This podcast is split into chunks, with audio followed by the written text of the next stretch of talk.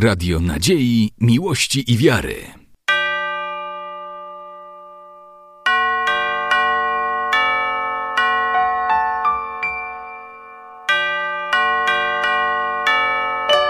Radio Ortodoksja. Znajdujemy się w, w okresie Wielkiego Postu i ten czas nas też nastraja tak, abyśmy się przygotowali do sakramentu spowiedzi, dlatego że sakrament spowiedzi jest również nazywany sakramentem pokajania.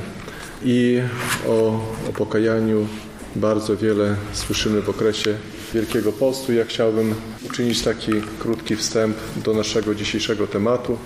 Od właśnie tego, żebyśmy sobie powiedzieli, czym jest pokajanie i w jakim okresie się teraz znajdujemy, bo ten okres, który, który teraz przeżywamy, to, to czas, który jest nazywany w, w życiu cerkwi okresem triodionu.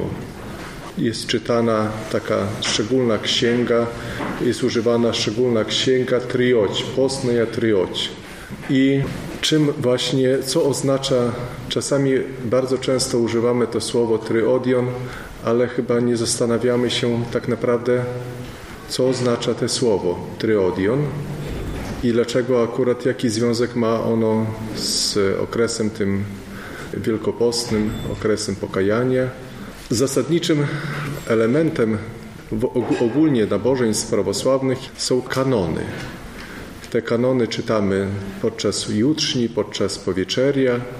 Później te tropariony z tych kanonów są bardzo często też i powtarzane podczas liturgii na błażennych. Także te teksty się przewijają w nabożeństwach prawosławnych non-stop. I wiemy, że te kanony są ułożone w pewnym porządku. One mają, jest tam dziewięć, dziewięć pieśni, no, taka numeracja, dziewięciu pieśni. Osiem pierwszych z nich to pieśni, które nawiązują do Starego Testamentu, ostatnie natomiast nawiązuje dziewiąty do Nowego Testamentu. Jest to e, pieśń na cześć Przenajświętszej Bogu Rodzicy. Jednak czy tak naprawdę mamy tych dziewięć pieśni? Bo jeśli wpatrzymy się w, kan w ten w kanon, w kanon, to okaże się, że gdzieś po drodze zgubiliśmy drugą pieśń. Czy to jest przypadek, czy celowe? Gdzie ją zgubiliśmy? Ona odnajduje się w okresie Wielkiego Postu. Dlaczego? Dlatego, że druga pieśń kanonu to jest pieśń pokutna, żałobna. I tą drugą pieśń czytamy w okresie, w kanonach, w okresie Wielkiego Postu. Także tą cechą charakterystyczną Wielkiego Postu jest to, że na przykład czytamy dodatkowo tą drugą pieśń. Ale dlaczego akurat począwszy od pierwszego tygodnia, a więc niedzieli o celniku i faryzeuszu, czytamy jeszcze taki drugi, inny kanon, który ma tylko trzy pieśni. Pierwsza się zmienia, pieśń, w, może być ona wczytana, to może być na przykład pieśń albo pierwsza, albo trzecia, albo piąta, albo szósta. Stałymi pieśniami natomiast są druga i trzecia i jest to e, ósma i dziewiąta pieśń kanonu. One są stałe. I właśnie od tego szczególnego kanonu, który jest czytany tylko w okresie właśnie Tryodionu, a więc w okresie Wielkiego Postu i niedziel przygotowawczych do Wielkiego Postu, mamy nazwę właśnie trioć. Trioć to znaczy tri, trzy, odosz, odi to jest pieśń, trzy pieśniec. Dokładnie przetłumaczymy to na trzy pieśniec, a więc czas, kiedy w użyciu w nabożeństwach znajduje się właśnie ten trzy pieśniec, który jest charakterystyczny dla okresu Wielkiego Postu, dla okresu pokajania.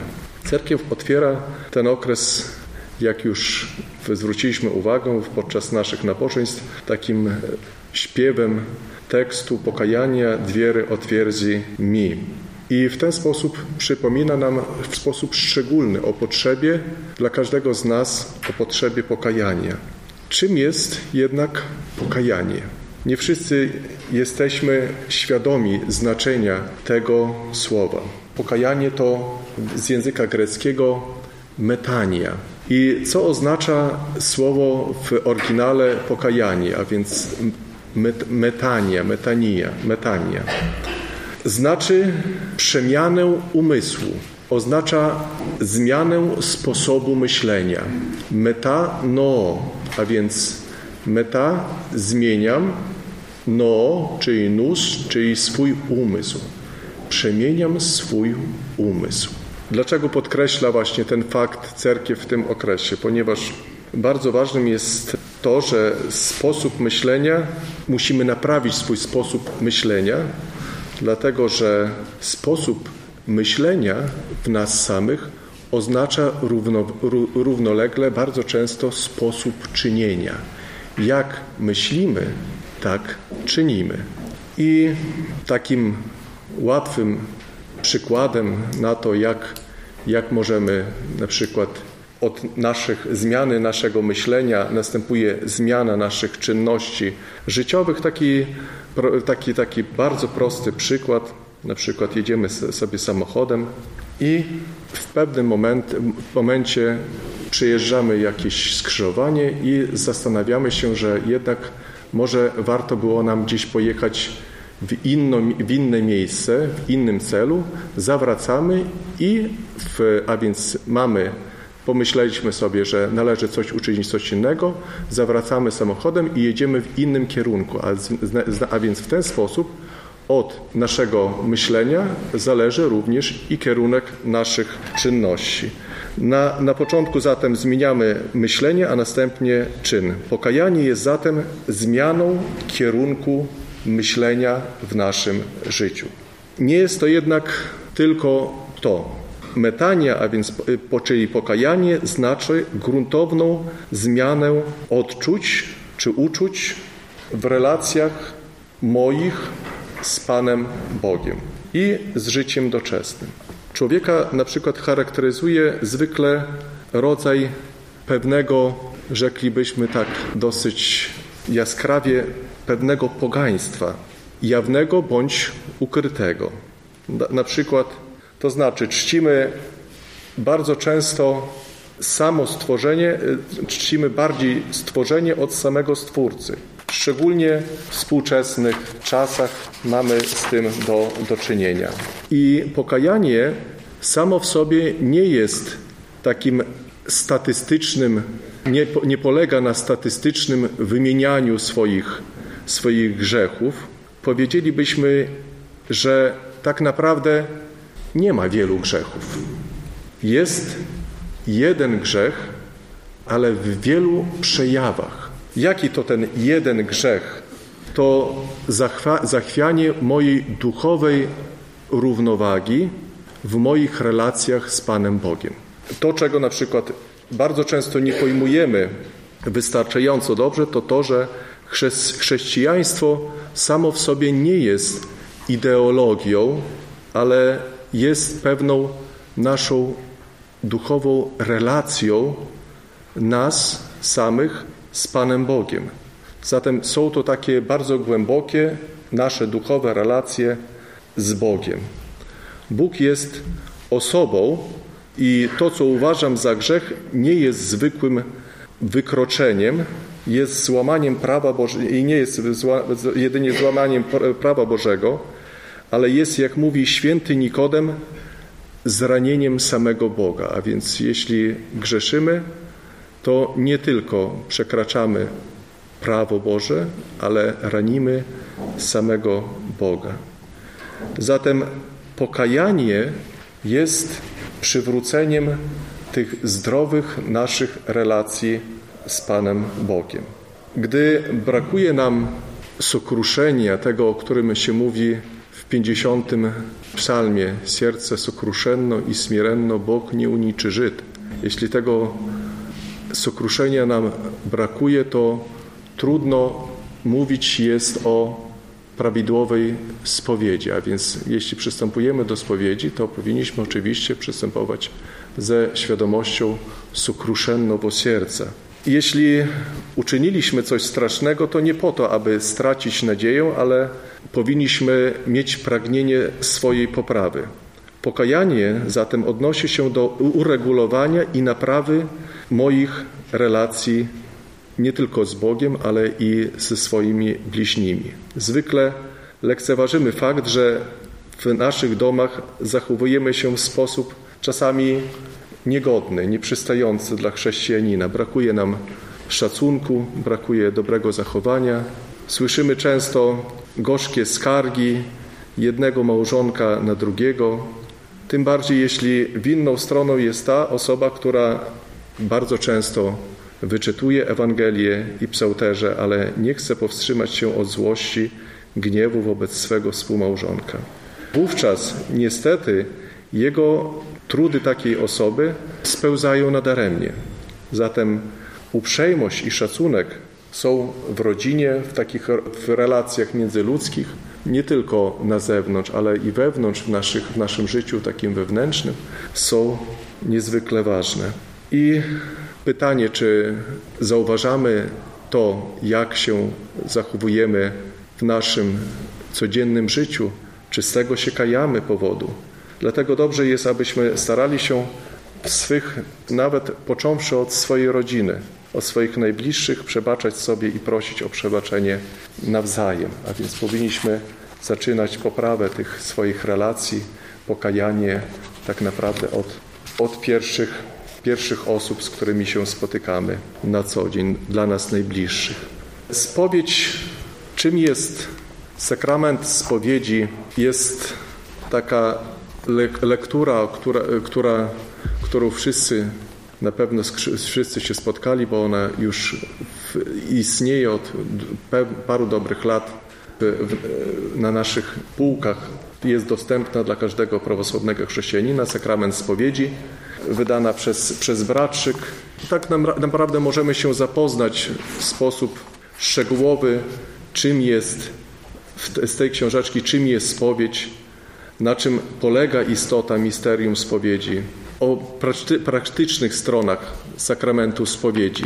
Cały katalog tak naprawdę tych różnych grzechów, których dokonujemy, w, może się człowiek dopuścić w swoim życiu, a więc te takie kategorie najważniejsze, na które są podzielone tutaj te wszystkie sklasyfikowane grzechy, grzechy przeciwko Panu Bogu, przeciwko bliźniemu, przeciwko samemu sobie i później jeszcze wyszczególnione na przykład na grzechy w, o współmałżonkach. Natomiast nie chciałbym w, dzisiaj wyliczać tego, co jest dla nas dostępne i do, do czego tak naprawdę należy, należałoby się, taka książka powinna być u nas znajdować się w każdym domu, dlatego że jest ona takim kompedium, podręcznikiem, który może być pomocny przy przygotowaniu się do, do, do spowiedzi. Ja chciałbym e, przejść jednak do pewnych takich może zagadnień, które odnoszą się do kwestii relacji relacji, jeśli mówimy już o tej praktycznej stronie spowiedzi, relacji między powiadającym się i spowiednikiem. E, Jakie powinien być e, nasze podejście do, do spowiedzi, do, do, do spowiednika? Bardzo często bywa tak, że podchodzimy do spowiedzi i jest e, wielu ludzi, którzy może mają jakieś szczególne oczekiwanie w stosunku do, do spowiednika, podchodzą do, do spowiednika i później odchodzą czasami rozczarowani, bo może oczekiwali czegoś innego, że spowiednik coś innego dla nich powie, mieli jakieś e, inne swoje życzenia. Wielu z entuzjazmem podchodzi do, bardzo często do, do nowego spowiednika, widzi, że jest nowy spowiednik i ma pewne nadzieje, wiąże z nim. Początkowo ich w jakiś sposób e, wypełnia, są pełni zachwytu po, po takiej spowiedzi u, u nowego duchownika, u, u nowego spowiednika. Z czasem jednak bardzo często u nas ta gorliwość słabnie. E, bardzo czasami spotykamy się z sytuacjami, że niektóre osoby oddalają się od swojego spowiednika i czasami nawet takie sytuacje, że obarczają nawet go w tym, że może nie znajduje do, do, do, dostatecznego czasu, żeby żeby wysłuchać e, daną osobę, tak jakby ta dana osoba tego pragnęła. A więc e, co innego oczekiwali, co innego spotykają. Jakie powinny być relacje zatem spowiednika ze spowiadanym? Powinny być przede wszystkim to relacje duchowe. i muszą być to zdrowe duchowe relacje. Jeśli takich relacji zdrowych nie ma, to nie możemy mówić o zdrowych rezultatach. Te rezultaty będą chore. Jak wspomnieliśmy, ludzie, którzy początkowo bardzo często podchodzą do swoich spowiedników z entuzjazmem, w, są pełni euforii, że znaleźli wręcz zbawcę, który, który pokieruje tą osobę tak, jak ona by tego pragnęła. Z czasem jednak ten zbytni, zbytnia euforia może przerodzić się, obrócić się jednak w inną stronę. Podchodzimy bardzo często do duchownika, do spowiednika z pewnym błędnym, z, z błędnym kryterium, z błędną oceną. Kapłan, każdy, każdy świeszczenik, jednym z obowiązków każdego świeszczenika, czyli w, w kapłana, jest właśnie przyjmowanie sakramentu spowiedzi. Stara się on kierować w swej posłudze przede wszystkim duchowym rozsądkiem, a więc rozsądzeniem. I tak jak w przypadku lekarza, który gdy znajduje się na ostrym dyżurze, gdy zajmuje się pacjentem, który na przykład przychodzi do niego z zranieniem i raptownie przywożony jest inny pacjent, który jest niemal umierający, logicznym jest, że tego mniej chorego na chwilę zostawi po to, żeby zająć się tym bardziej schorowanym. Zatem należy mieć tą świadomość, że czasami nie zawsze kapłan jest w stanie udzielić nam tyle czasu, ile byśmy na przykład chcieli. Duch, e, kapłan jest w sumie powinniśmy też sobie zdać sprawę, że jest też człowiekiem, jest jednym z nas i też nie jest w stanie na przykład zajmować się jedynie spowiedzią przez 24 godziny na dobę. Musi oczywiście, jak każdy człowiek, ma pewne potrzeby fizjologiczne, a więc musi zjeść, musi odpocząć, ale co jest bardzo ważne, kapłan musi znaleźć czas na to, żeby również sam mógł się duchowo doskonalić. Bo jak przekaże on pewną duchową, pomoże, przekaże pewną duchową wiedzę, jeśli nie będzie miał czasu, żeby sam duchowo się wyciszyć, pomodlić się i w ten sposób duchowo naładować swoje duchowe baterie po to, żeby pomagać również innym. Wielu, wielu ludzi zatem czasami się gorszy, bo przy, przy, chciało, chciałoby, żeby ktoś się nimi zajął, dłużej porozmawiał, jednak czasami taka osoba wydaje się dla nich, że nie ma dla nich czasu i zaczynają się gorszyć i odchodzą. Jeśli jednak potrafilibyśmy się spowiadać prawidłowo, wówczas nasze wyznanie grzechów ograniczałoby się tak naprawdę do kilku zdań. Podobnie jak porada spowiadającego. Ponieważ nie spowiadamy się bardzo często prawidłowo, dlatego tracimy czas, cenny czas na duchowy rozwój i my, i nasz spowiednik.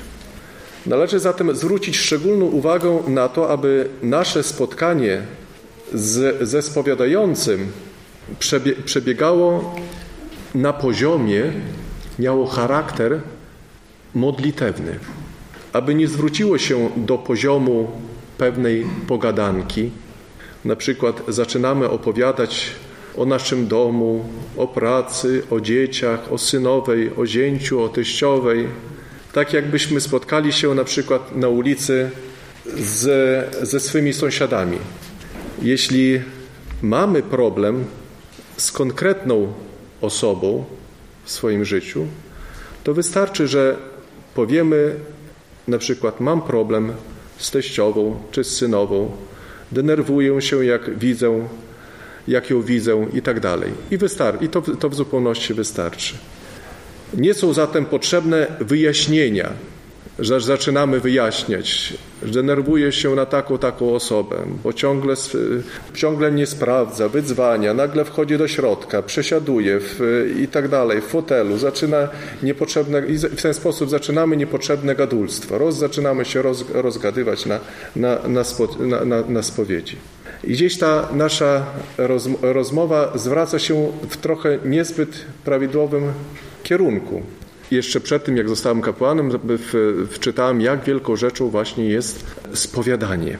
Jak dużo należy mieć sił, jak, jak spowiednik musi być dobrze przygotowany do tego, do tego właśnie spowiadania, do przyjmowania tego szczególnego sakramentu. Jednak początkowo nie do końca było to dla mnie dostatecznie zrozumiałe.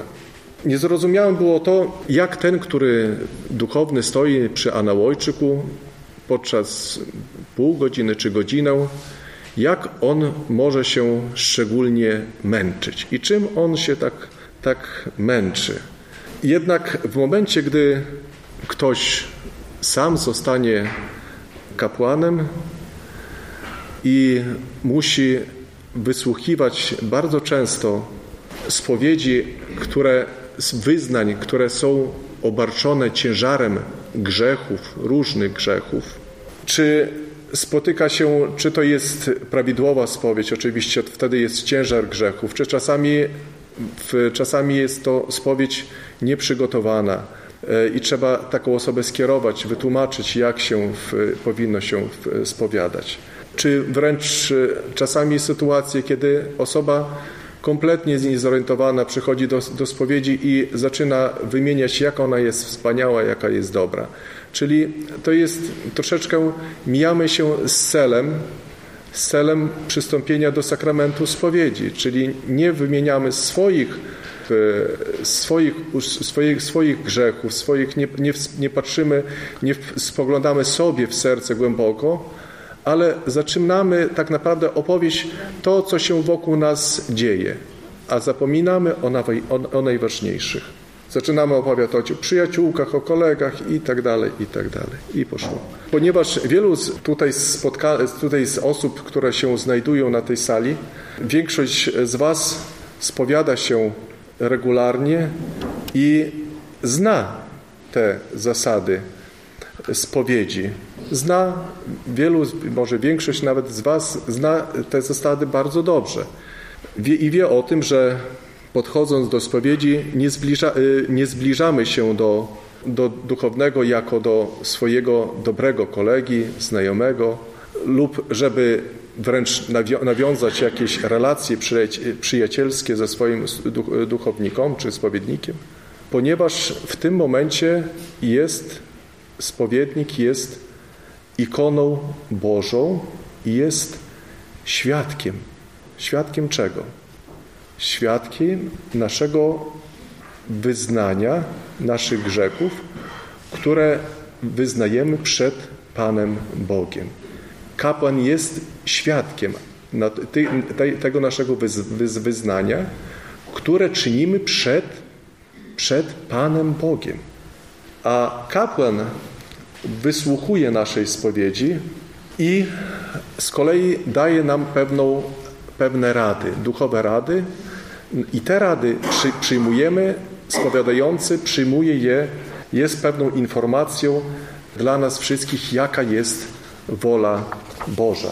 Żyjemy, moi drodzy, w epoce, gdy każdy z nas doświadcza jakichś problemów psychologicznych albo jest obarczony różnymi wieloma brakami. Mamy do czynienia z wieloma patologiami i na przykład takimi jak patologie relacji międzyrodzicielskich rodziców z dziećmi, brak czasu i poświęcenia wychowaniu dzieci, brak miłości małżonków do e, małżonka do współmałżonka. Zatem wszyscy w jakiś sposób zdajemy sobie sprawę, że posiadamy braki. Zatem powinniśmy nauczyć się mieć nadzieję w Panu Bogu, nie czekać, że nadejdzie ona skąd inąd, od jakiegoś, od któregoś z ludzi, od człowieka. gdyż człowiek nie jest w stanie nas tak naprawdę napełnić, wypełnić.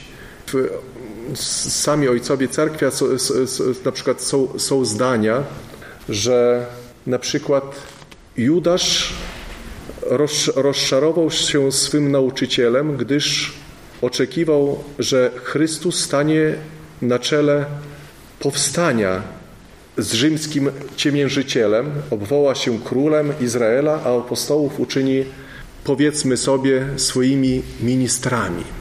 A więc miał pewne plany wobec ludzkie, wobec Zbawiciela. Skoro się zawiódł, postanowił, żeby sprzedać swojego nauczyciela, dlatego że nie wierzył on głęboko w to, że jest on Bogiem, Bogo-człowiekiem. Pokładał w nim nadzieję, jak w każdym z innych ludzi. Wiemy, że Chrystus nie przyszedł po to jednak na ziemię. W wyniku błędnego podejścia mamy do czynienia z wieloma problemami. Ogólnie żądamy bardzo często od, od Pana Boga albo od samej cerkwi rzeczy, których nie dostaniemy, gdyż nie jest bardzo często z korzyścią ona dla nas samych.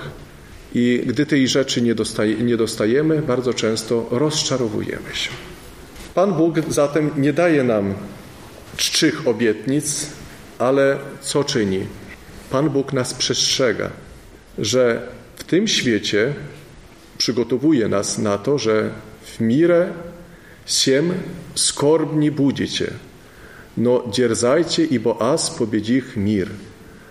Przestrzega nas, że, żebyśmy się przygotowali że na wiele, wiele trudności. Nie daje nam czczych obietnic. Mówi, przygotowuje nas, żebyśmy byli cały czas gotowi, żeby znosić cierpliwie wszelkie problemy życia, które, z którymi się spotykamy na co dzień. To samo ma miejsce również w pewnym stopniu ze spotkaniem z naszym spowiednikiem. Czasami spotykamy ludzi, którzy są, są pewnego, podchodzą na przykład albo do, do, do spowiednika z, z innym pewnym kryterium stworzonym przez samych, przez, samych, przez samych siebie.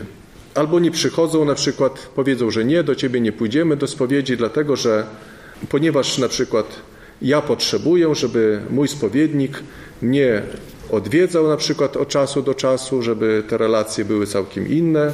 Taki człowiek jednak nie przychodzi z intencją prawidłową, czystą intencją odnalezienia w tej osobie spowiednika czy duchownika, ale tak naprawdę ma inną potrzebę. On myli, myli potrzeby, tą duchową potrzebę z czysto doczesną. Tacy ludzie bardzo często potrzebują dobrego odnalezienia sobie w życiu dobrego przyjaciela, kolegi, przyjaciółki, z którym mógłby sobie porozmawiać, wybrać się na wycieczkę, posiedzieć przy grylu i tak dalej. To jednak nie rola i nie funkcja spowiednika. Jednak jeśli spowiednik zacznie tak postępować, to niestety wpadnie w pewną pułapkę. Nie będzie mu się wydawało, że będzie mu, że będzie mu się wydawało, że musi zaspokoić wszystkie potrzeby, potrzeby życiowe swoich dzie dzieci duchowych, co oczywiście jest niemożliwe. Jeśli na przykład do duchownego podchodzi tysiąc osób, do, do spowiedzi na parafii jest na przykład tysiąc wiernych, którzy przychodzą, spowiadają się, to wówczas, wówczas taki duchowny musiałby chyba posiadać cały ich katalog w komputerze i ten komputer musiałby dla niego codziennie przypominać, które z dzieci duchowych ma imieniny, y, do którego trzeba zadzwonić, co trzeba z nimi zrobić i tak dalej, i tak. A oczywiście coś takiego jest, co jest niemożliwe.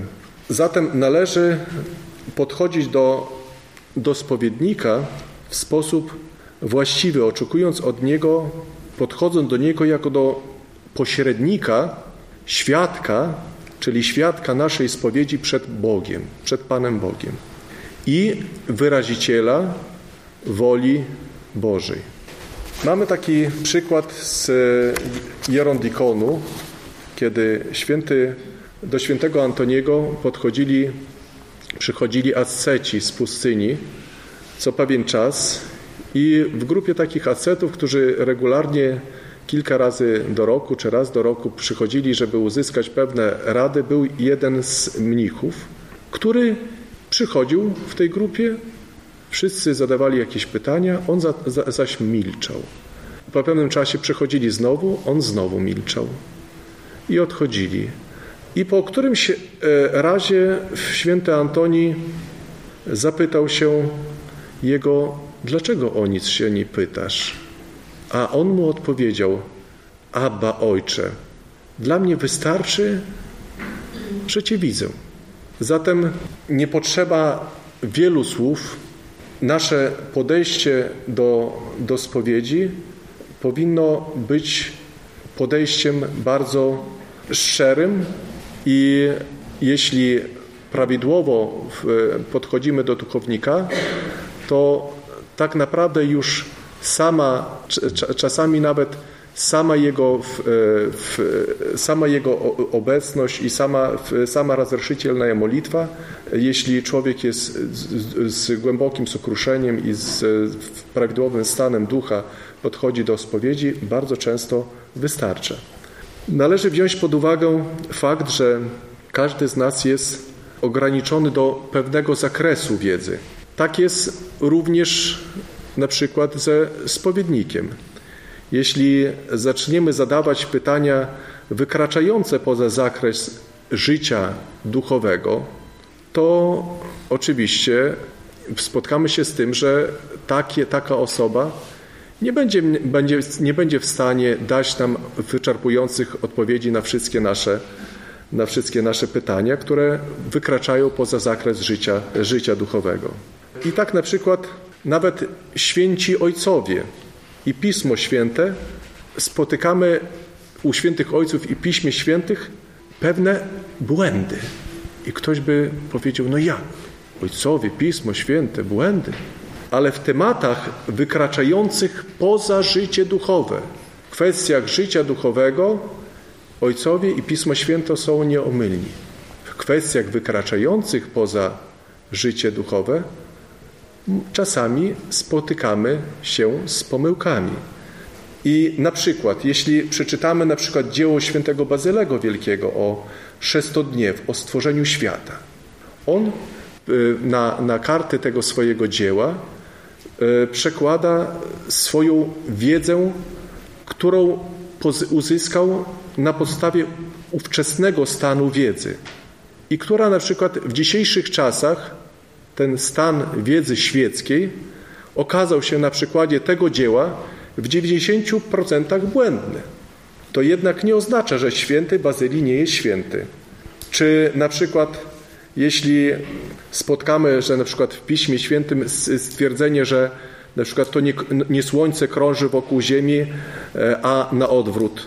Święci ojcowie nie są jednak ani, trzeba zdać sobie sprawę, ani astronomami, ani matematykami.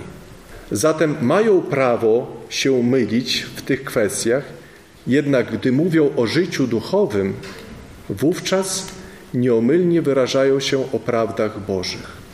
Zatem nie pytajmy się, moi drodzy, spowiednika, na przykład, jaką markę samochodu należy kupić, albo tego rodzaju inne podobne pytanie, dlatego że później możemy mieć problemy ze sprzedaniem takiego samochodu, bo duchownik niekoniecznie musi być specjalistą w takich kwestiach.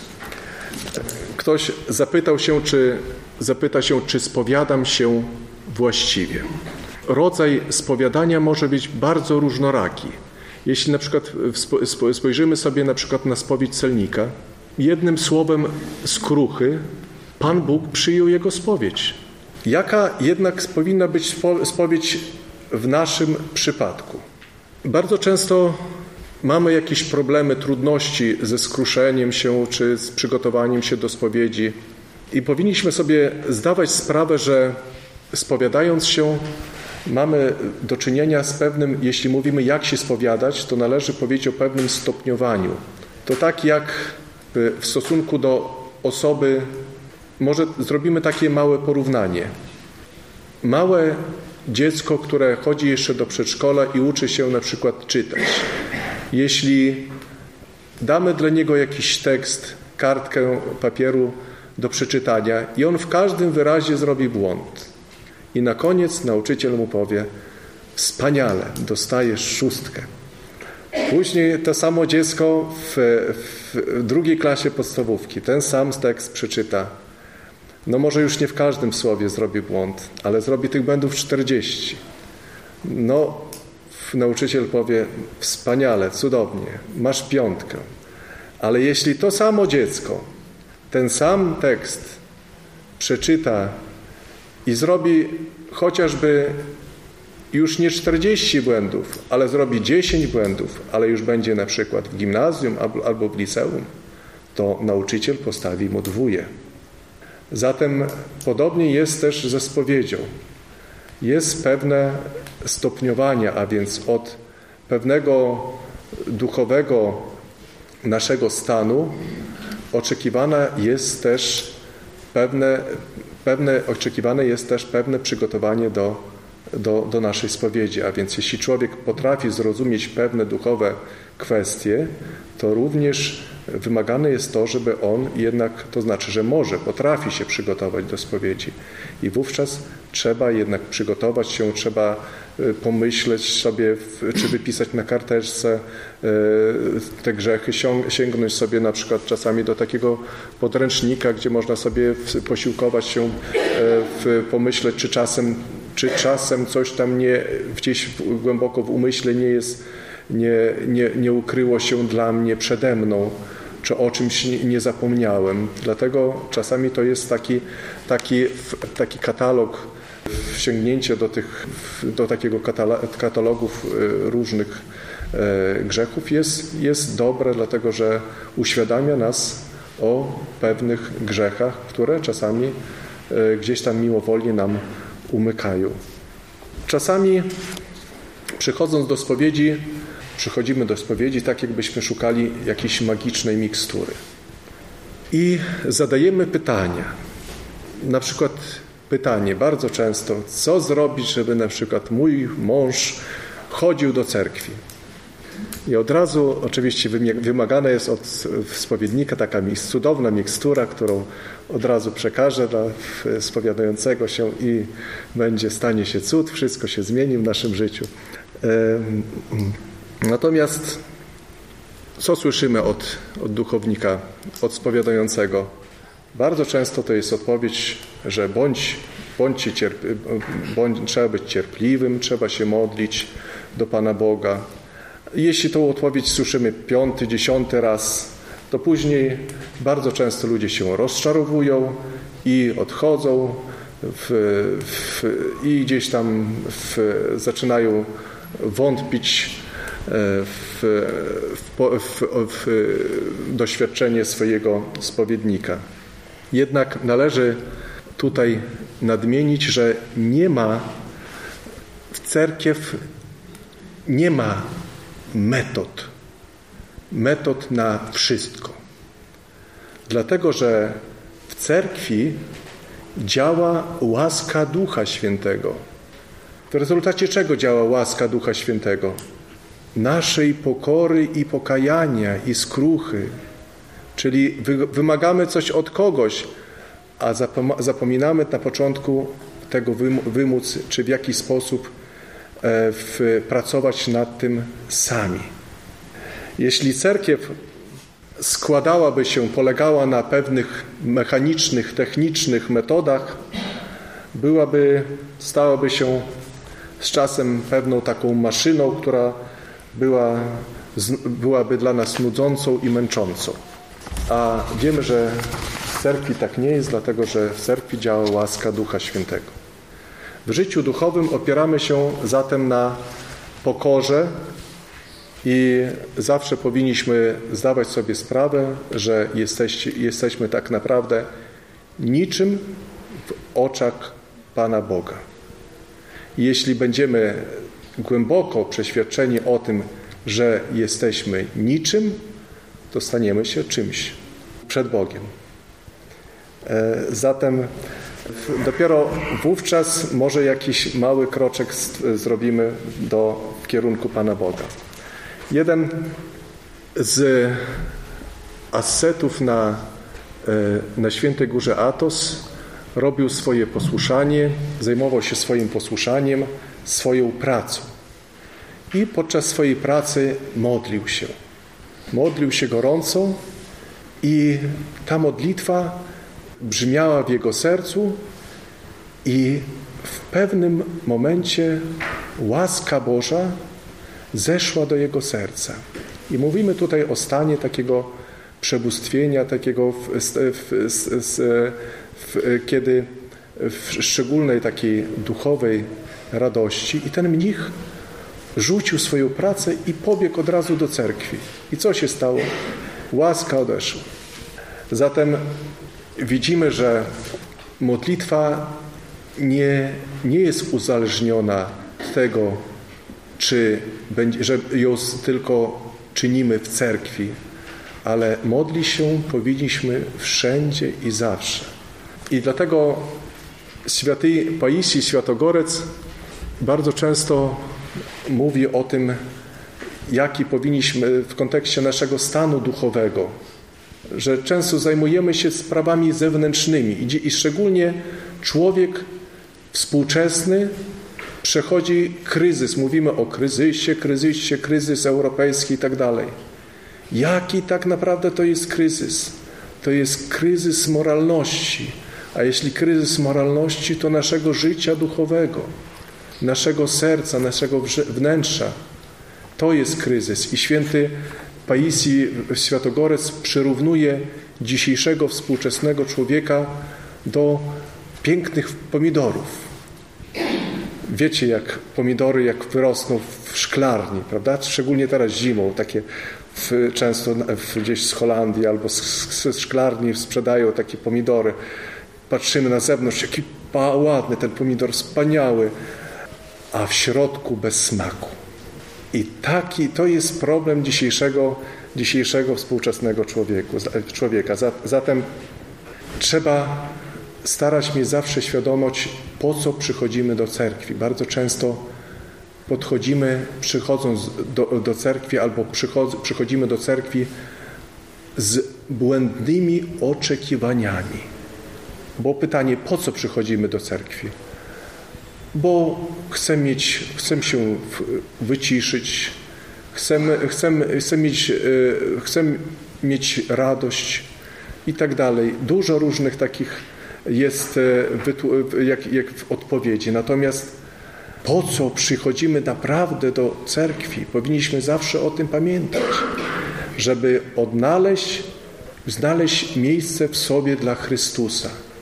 Po to, żeby przyjąć, jeśli przyjmujemy w sakramencie Eucharystii Chrystusa, przez czystą spowiedź, iskrenią spowiedź, to po to, żeby On w nas żył nie tylko gdy stoimy w cerkwi, ale jeszcze bardziej, gdy z tej cerkwi wyjdziemy i będziemy funkcjonowali, będziemy życi, żyli wśród naszych bliźnich w otaczających, otaczającym nas świecie. Spasi Gospodzie. Radio Nadziei, Miłości i Wiary.